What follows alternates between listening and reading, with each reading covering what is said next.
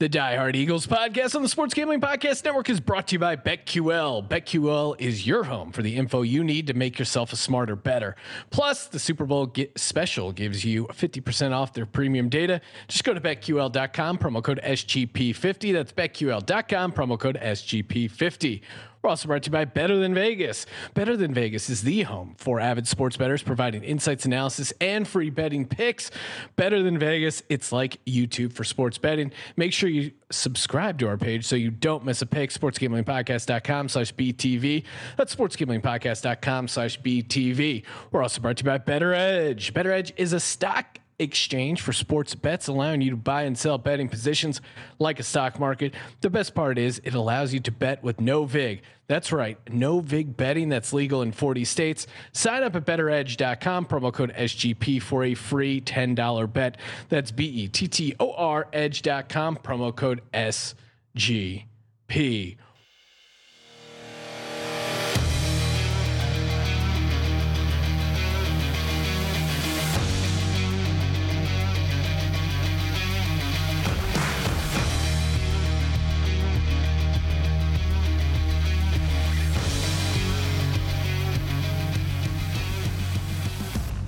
Welcome, everyone, to the Die Hard Eagles podcast. I'm Sean, second the money green, with my fellow diehards, Robbie and Justin. Lot to get to in this press conference podcast. That's right. We're we're dedicating the uh, podcast mostly to Nick Sirianni's press conference, a uh, inauspicious debut in the city of Philadelphia. He was stumbling, he was stammering. And once again, we were trending on uh, social media and the internet for looking like a inept franchise, or is it a little too much overreaction? And Nick Sirianni, maybe a decent head coach, and and shouldn't we shouldn't be judging off that one press conference alone. I, have heard him on uh, a couple radio shows. He sounded better but I, I'll be honest, not a great first impression uh, impression as far as him in the media, and certainly there is some irony of me stammering while bringing up the subject. So I, I think he, I think he's kind of figured it out a little bit, but uh, we'll see. And I'll wait really until week one. But Justin, where are you at with the Nick Sirianni press conference? I mean, yeah, it was a little concerning at first, and then I kind of sat back and thought about it. And I mean, the the coaches we have nowadays are part coach and they're part politi- part uh, politician. And I mean, you got to look back and you got to think about him. And if he's truly a good coach, what does it matter if he's stammering and stumbling across with his words? Now, I would agree he he should have been better prepared. Um, I actually went golfing the next day, and first thing my buddy says to me is, "Whoa, what about Sirianni?" And I know it's so annoying because I mean, the last time we were in the news, it was, "Oh, Tanky, You guys look like complete shit. What are you doing?" It's it's really getting old.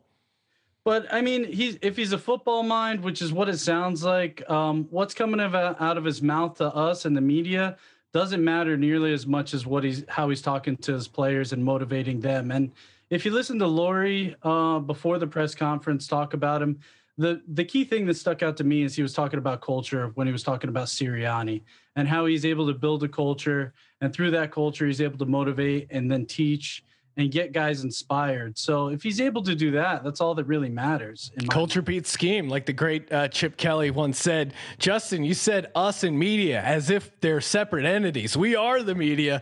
We are the Eagles fan media. Robbie, I know you sent the link of him on uh, Cataldi, I, th- I think it was. And, uh, you know, Cataldi kind of gave him a, a, soft landing there and hopefully evened out uh, his, his first impression. But listening to that still, I'm just like, I don't know again, I'm going to wait till he's actually coaching out on the field. But Rob, where are you at with Sirianni and his early media appearances? Yeah, I think this is such a non-story. It is a it, it makes no difference, does not matter. The fact that everything's worked up on it is is just ridiculous. Look, was it the best press conference I've ever heard? No.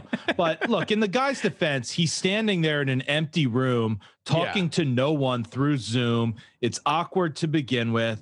And then I'm sure he was nervous. It's his first head coaching gig. It's, you know, did he did he stumble a few times? Yes.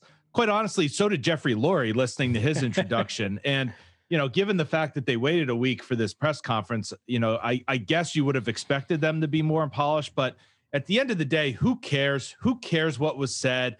You know he's not going to commit to anything in the press conference. It's way too early. I, I know people people were uh, uh, uh, you know giving him stuff like I wish he had more answers on the quarterback. Like no one no one has answers on the quarterback. That would I mean that would piss me off if he just comes out and says Jalen Hurts is the starter or you know like what do they expect him to say?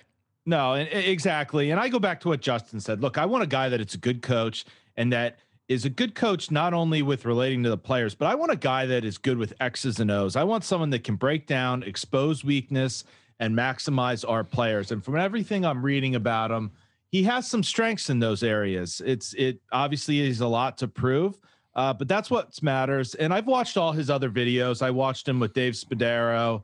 Uh, you know, I know that's an Eagles thing, but and then I heard him on Cataldi and some other interviews, and I think he sounded fine. So I'm going to chalk it up. He was a little nervous. Uh, it's absolutely no big deal. He's got my vote of confidence going in. Yeah, I'm still hanging in that area of you know, cautiously optimistic until something, some, some sort of disaster happens. Is there a potential silver lining in this at all, Robbie? We saw some of his players standing up for him maybe he becomes a sympathetic figure. Is there any sort of positive you've taken from these early uh, press showings from Sirianni? No, I, look, I don't think it's a positive and I don't think it's a negative. Yeah. It, it, it is what it is. It's an introductory press conference. You know, I was happy to see a former player stood up for him. That means they liked him. But, you know, I'm not looking for a coach that's trying to get sympathy points, uh, you know, from his players as a True. first step. So uh, it's nothing. It's inconsequential. It means nothing. What matters is what he's going to do from here and evaluating the talent and assembling his coaching staff, which we'll discuss, and and uh, you know, winning us some games.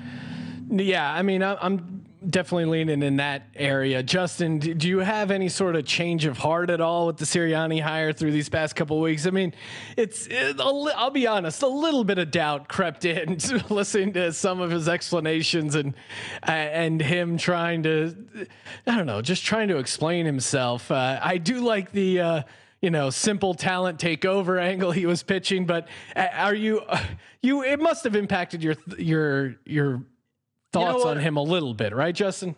I'm not gonna lie. Yeah, I got a little wishy-washy there to start. Um, I, I started to question a little bit, but I mean, his responses ended up being, you know, kind of typical canned responses. And then um, with some of the questions that he did that were more football related, I felt like he had a better flow. He was just speaking from his mind there, not worrying too much. Um, so he, I got a little bit of buyback in there. My biggest concern and my biggest thought, actually, not really concern, was just thinking about how he was going to relate to our players. And I think the good thing about him and the fact that he wants to build this culture and that he's a hard ass, they keep saying, but a player's coach at the same time, which I'm not sure how that works out. but I guess he holds guys responsible at the same time. Uh, I can see guys like, you know, Kelce buying into that um, if he's still around, which it seems like he's going to be, and Graham and Slay. And if you're able to get guys like that to buy in, then the rest should be pretty easy. So I'm not overly concerned. Well, and it's Look, interesting. Let's, let's not forget. Uh, I, I, don't think Doug Pederson ever dazzled the media, and he won us a no. Super Bowl. So. Uh, it just shows you how little these press conferences Ice cream, really Rob. matter. Ice cream. exactly. I mean, I'll never forget that video of him going to town on that water bottle. I, I still don't know. you got to buy that water bottle a uh, dinner first, Doug. I don't know what I don't know what was going on there. You know, one uh, angle I I saw that kind of as far as like finding that balance of being a hard ass and relating to the players because I think that is it's a fine line, right? Like you don't want to be so soft, but then also you want the players to listen. It's interesting. The as far as the position coaches, the two old position coaches, the super uh, like the older guys are are Stoutland on the offensive line, their new defensive line coach. Those are the older guys, and it's kind of interesting because those are some of uh, our oldest players are on the O line and D line. I wonder if they kind of had that thought coming into it and then, you know, uh, Sirianni and a bunch of the, uh, you know, position coordinators and QB coaches, all those other guys are relatively young. I wonder if, and maybe I'm giving them too much credit, any chance, Robbie, that was actually something they planned uh, coming into this? No, I don't think so. I, I think the reason Stoutland's still there is because he's a great coach. He's awesome. And, yeah. you know, they don't want to lose him. And especially with guys like Mailata developing, uh, that continuity is important. So I don't think it had anything to do with that. And in fact, one of the things I'm really thrilled about, quite honestly, is the fact that it really appears they've let Sirianni uh, assemble his own staff with his own guys. They didn't force anyone on him. Uh, we're a very young staff, uh, but I'm fine with that if these guys are willing to work. And you know, cohesion with amongst the coaching staff, in my opinion, is very, very important. So it, it's great to see that it, apparently Sirianni's been able to bring his own guys in there. Now, Robbie, you were on the text chain saying that you could have walked up cold, no preparation, and had a better introduction press conference. Give us one line from the media. I'll I'll, I'll play the role of the reporter. Uh, Mr. Donchez, Mr. Donchez, uh, what is your plan at the quarterback position? Look, my plan at the quarterback position is these guys are going to compete. We're going to work hard. We're going to tailor an offense uh, to both of their strengths. And at the end of the day, we're going to go with whoever wins the competition. That's it. Not, I'm not promising anything to anyone. That's what I would do. And I will say, I am happy that uh, Sirianni has said there's going to be competing at every position. I know he didn't directly address the quarterback position, but I think that's what we need. We need guys competing and earning the job. No one's jobs is safe. Well, that that's interesting because you're right. Competition. He, he he's very selective because he keeps talking about competing and how competition is important, but he doesn't specifically say QB competition. He's kind of danced around it. Justin, maybe I'm theorizing too much, but do you think the fact that he keeps hyping up competition and competing and the fact that Carson Wentz hasn't said anything and has remained silent, are those related in your mind? I think they certainly can be. Um, one thing that I did take away from this press conference is the fact that, you know, like Rob just pointed out, he said he's going to be evaluating everybody, which I really like to hear. Number one, because it means he's not just giving the job to Carson, who seems to have uh, become oh whinier and whinier with his silence that's been taking place. But the thing that that actually made me happy too is it it doesn't seem like he's as much of a puppet as I originally thought he was going to be for Howie and Lurie. Um, it seems like they're going to let him make his decisions. Originally, when he was hired, everybody kept saying, "Oh, they got him for Carson."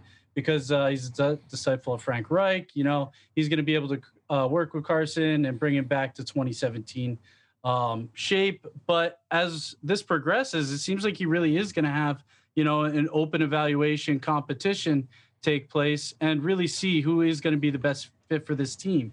He talked about scheming to talent as well. And, and I know we'll get to it later. I mean, he brought on Brian Johnson, who apparently has a good relationship with Hurts to begin with. So, yeah, no, I mean, I, I was just going to say, and another thing that I like about him that, that we've heard is you know, in Indianapolis, they had three different quarterbacks in three different years, and they had to tailor the offense to fit those guys' strengths. So I really like hearing him talk about you got to fit. You, you can't put the square peg in the round hole. You got to tailor your offense to the strengths of your players. Yeah, I mean, calling back to our buddy Chip, that was the most frustrating thing about Chip was that he was trying to run the same offense for Nick Foles as Michael Vick. Like he he really didn't uh, uh, adjust enough, and and Chip was so precious with his scheme. I think that was really part of his downfall, along with him being kind of a, a shitty GM. You mentioned Brian Johnson, the QB coach. That's an interesting hire. You know, he's known Jalen Hurts since he was four, and they and he tried to recruit Hurts, and then people are saying like, oh, don't look into this, but how can you not? Um, you know, Brian Johnson, pretty nice pedigree coming in here. They also brought in Shane Steichen, offensive coordinator, who was calling plays for the Chargers last year, which not amazing, but I, I certainly think a lot of things went right for that offense. And whatever his degree of helping out with the uh, you know with the quarterback there, that's got to be huge. Jonathan Gannon, that defensive coordinator, he was a former Colt. Uh, position coach and someone they brought in and and a guy that was at least getting you know some other looks and then closing it out with their special teams coordinator Michael Clay. I think they got him from the 49ers. So um, you know, I mean, really, what what thoughts do I have on the special teams coordinator? Hopefully, they can explain how to make a 30 yard field goal.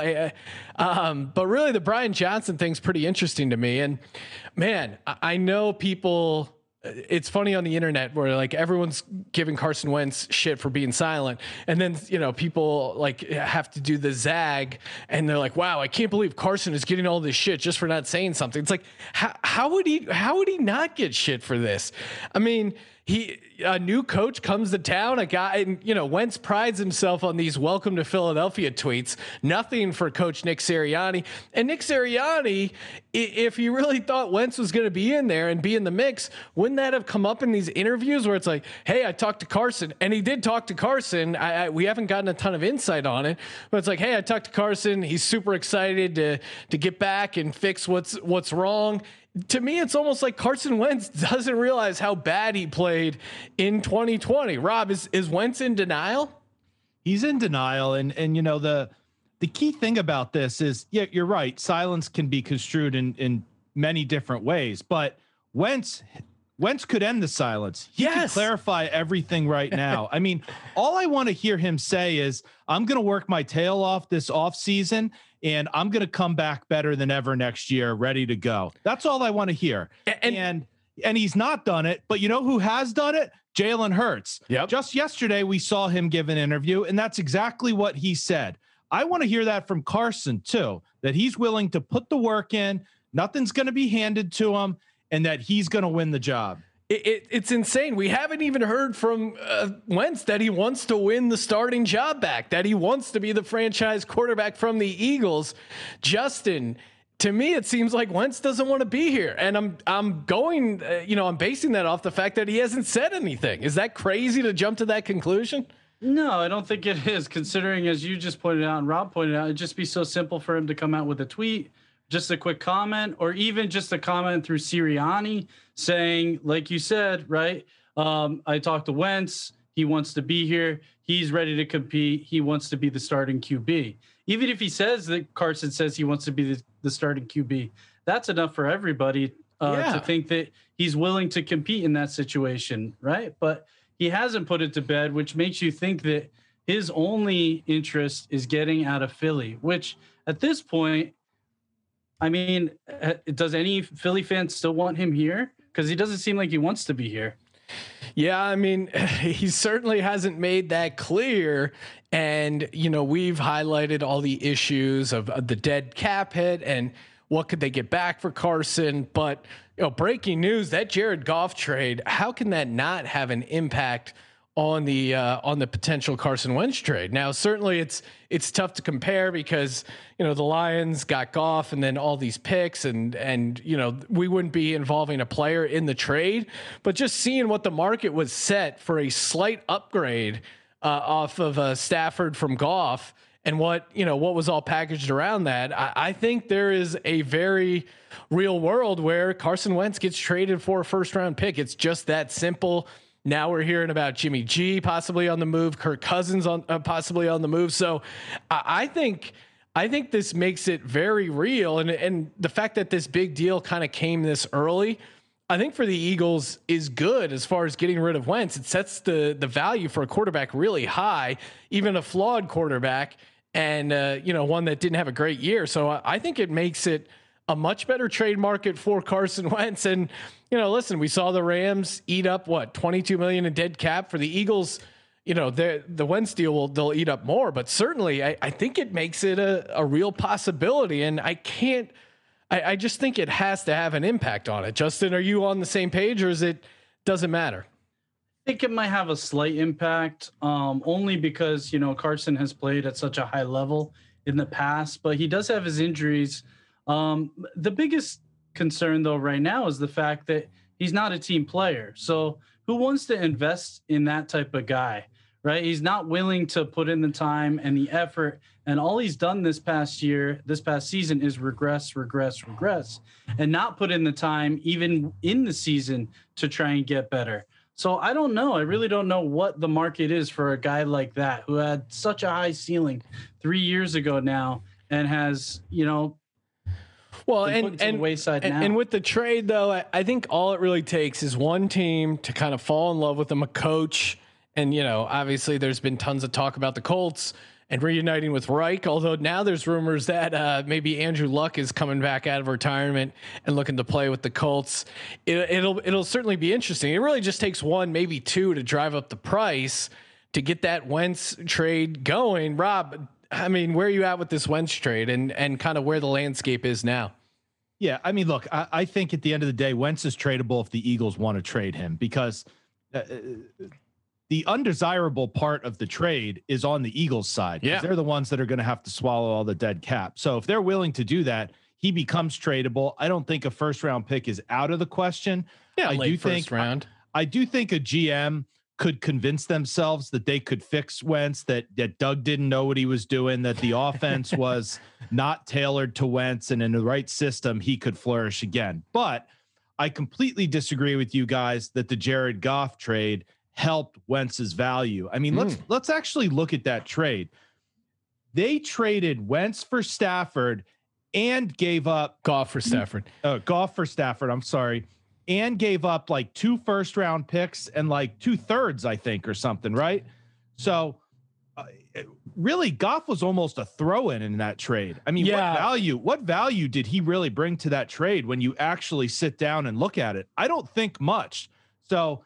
I, if I'm the Eagles, I don't really want to use that trade as a benchmark for what I'm getting for Wentz. No, you're probably right because everyone talked about how it was basically two number ones for Stafford or whatever, and then the extra one for them to take the Goff contract on. I, again, it's a, it's a little hard to match. I guess for me, uh, you're right. Maybe it doesn't help with the value, but I think it does help set the precedent of, uh, you know, just getting this deal done and not being embarrassed by eating all this dead cap, and the fact that they they the traded. key. Yeah, right. That that they don't look like complete assholes for trading the number two pick overall because the number one pick overall just got traded. And I, I definitely think Howie, especially Howie and Lurie, look at the optics of these things. So the fact that the precedent was already set by Goff being unloaded, uh, you know, kind of paves the way for Wentz being unloaded.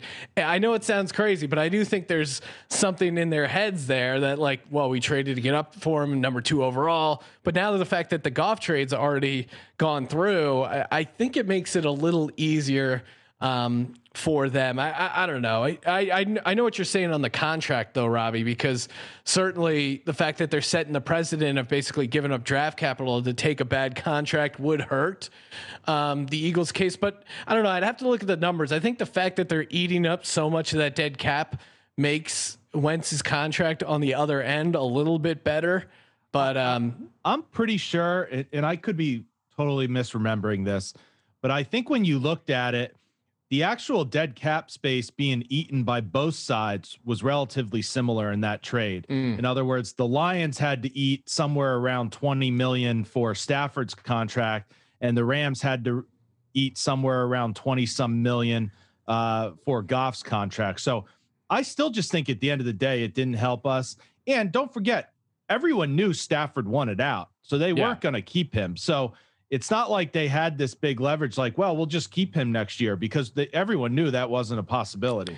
Well, and, and according to you know whatever the buzz online, there were multiple teams interested in there, so I think that did help kind of drive up the price. But for me, I, I I- and maybe I'm overreacting, but I, I think it's just we're in a situation where we have to unload Wentz simply because okay, there is certainly a world where uh, you know even before they hired Sirianni, we were thinking, well. Let's see who they bring in as a coach, and maybe that new coach with a new system can connect with Wentz and get things straightened out, and you know get this get Wentz back to being you know where he was, and and make it salvageable for him to stay in Philadelphia.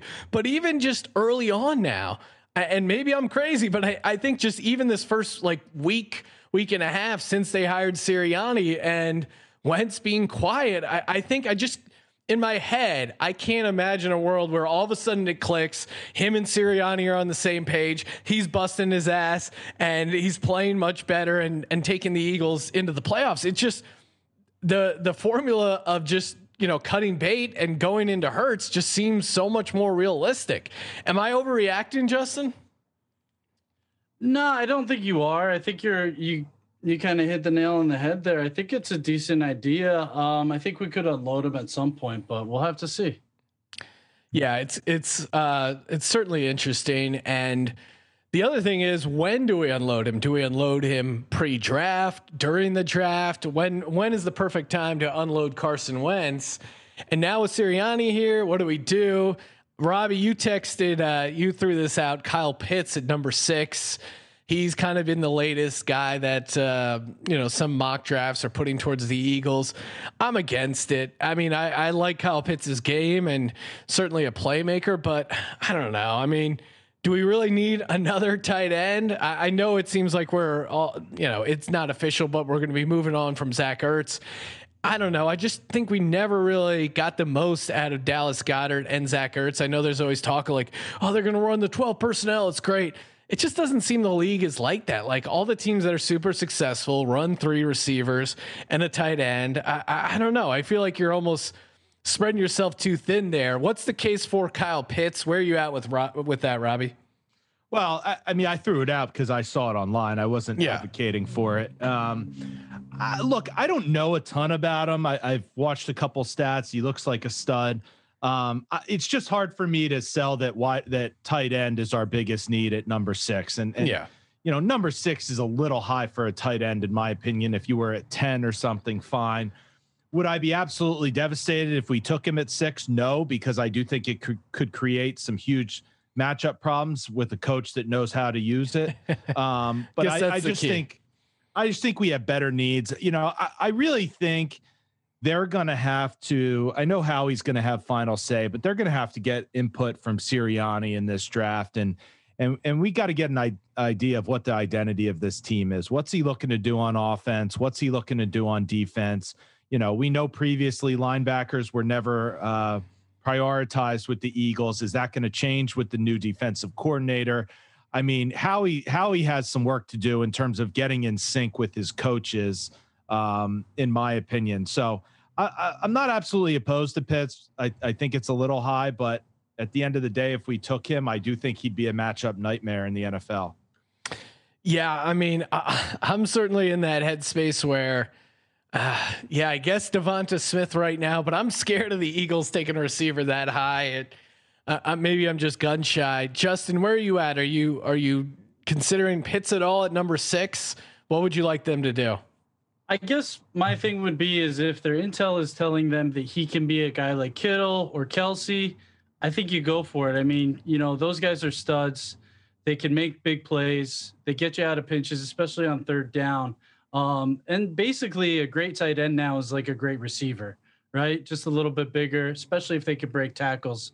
You can have some great plays with them. Um, do I think they should go for it? I'm I'm in the same camp as Rob actually right now. It just really comes down to what's going to fit best for Sirianni. I wouldn't mind them looking into the secondary um, and just kind of getting that in line at the moment, but we'll see. I guess it just depends on what these guys are thinking right now with this team. They got a lot of options, and it, will be interesting to see which way they go. Yeah, um, I'm. I'm. Yeah, I always like. I always like a lineman early because they feel like it's tougher to mess up. But I don't even know what we would do there. Closing things out, Super Bowl predictions, Super Bowl 55. We've been uh, going hardcore on Sports Gambling Podcast. Just wrapped up, Jesus, four week or uh, four straight days of uh, Super Bowl podcast. Make sure you check those out. I gave out my final Super Bowl predictions: Chiefs 31. I almost said Patriots, but Bucks 21. I, I think it's going to be just below the under, and uh, I think Chiefs get it done. Robbie, where are you at with the Super Bowl? You know, this game perplexes me, quite honestly. I, I, when I saw that line come out at, at, I think it started at minus three. It's still around there. Some sites I've seen three and a half. It, it kind of blew me away, and and and I just, it seems like it sh- should be such an easy Chiefs pick. I mean, that offense is just so hard to stop. Um, but it just seems like everyone's giving so much weight to the Tom Brady factor, and and I just don't know if it's enough. I'm with you. I think the Chiefs win it. I'll say like 34 to, you know, uh, I'll say 34 to 21. I'm in the same range as you. I, I just think the Chiefs are hard to stop. I know it's at home, but there's less of a home field this year. Um, and as as experienced as Brady is, I just don't think it's enough to go toe to toe with that offense. Yeah, I mean Tampa Bay, their path to victory. I think it's just that D line pushing around the Chiefs and taking advantage of it. Justin, where are you at? Are you making it a clean sweep? You going Chiefs, or you you think uh, there's some action on the dog there with the Bucks? I gotta stick with Tom. I mean, how do you go against the goat? I know he's supposed to. You Ask know, Nick Foles. Mahomes I know is that, great. that's that's He's awful from an. Eagles fan. Um, but you know, uh, everybody loves Mahomes. I completely get it. I completely understand it. But I mean, until you dethrone the king, I mean, what are you gonna do? I mean, so I I'm gonna stick with Tom for this one. I think I'm even gonna put some money on the money line. Ooh, um, okay. Just to see what happens, um, and go from there. Do I think KC can win it? Obviously, certainly.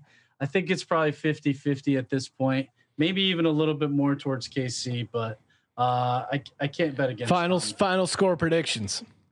Uh, 34-31, Tampa Bay. Ooh, okay. Shootout and the over. All right, next podcast. Uh, maybe there'll be some more Eagles news to break down. Draft right around the corner. OTAs, which hopefully they'll be doing.